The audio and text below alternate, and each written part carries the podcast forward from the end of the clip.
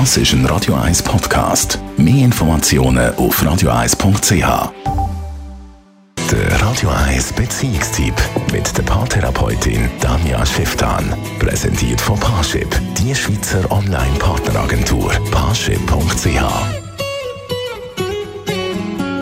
kennt so die gängigen Schönheitsoperationen, die Oberweite vielleicht verbessern lassen oder das Facelift gegen Falten und so weiter. Aber was es auch immer mehr gibt, sind Schönheitsoperationen im Intimbereich. Tanja Schifftan, um was geht es da genau? Also es geht um einen Trend von Ästhetisierung. Also wie kann ich meinen Körper noch mehr ästhetisch machen, im Sinne von, der Blick von außen muss immer harmonischer sein, sozusagen. Also es wird generell am Körper alles, was irgendwie ungleichmäßig ist, wo ein aus der Form läuft, irgendwo wird irgendwie angeglichen und angepasst.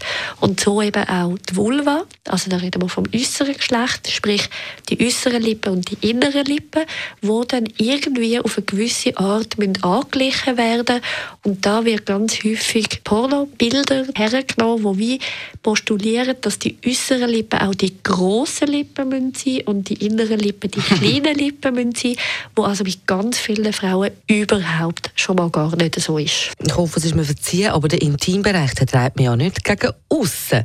Und trotzdem geht es da aber nur um eine rein ästhetische Operation, oder? Es gibt ganz, ganz wenige Fälle, wo es tatsächlich medizinisch indiziert ist, mhm. im Sinne von, wenn die inneren Lippen ganz lang sind und dann beim Velofahren, beim Reiten etc. wirklich weh machen. Das gibt's. Aber wenn wir jetzt all die Zahlen anschauen, dann ist das verhältnismäßig sehr wenig. Was ich schon muss sagen, die wenigsten Chirurgen machen das einfach gerade mal so schnell. Aber es gibt schon auch die, die überzeugt sind, dass wenn die Frau ihr Geschlecht lieber anschaut, weil es einem bestimmten Bild entspricht, dass es darum dann nötig sei, sie dabei zu unterstützen. Ich sehe halt die ganz andere Seite. Oder ich sehe dann die Seite, dass dort ganz viel Gewebe weggeschnitten wird, wo mhm. durchaus sehr viel Nerven hätten, wo schön wären, schöne Gefühle könnten haben. Und ich sehe dann auch, dass dann viele Frauen merken, es gibt eine Narbenbildung, es ist vielleicht ein komisches Gefühl.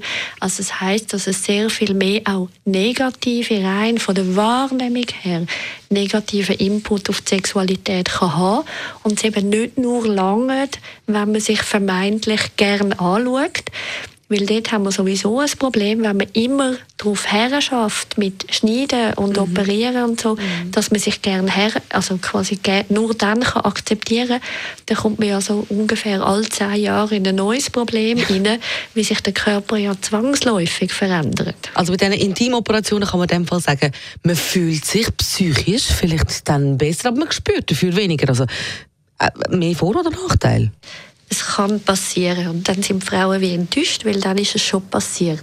Was wir in der Praxis probieren, ist, dass die Frauen zum Beispiel können lernen Frieden schliessen mit ihrem Geschlecht, das Lernen kennenlernen und vielleicht eben sogar auch lernen, lustvoll zu finden und erst vielleicht nachher dann nochmal zu entscheiden, ist jetzt die OP echt noch nötig und habe ich immer noch den Bezug dazu, wollte ich das wirklich noch?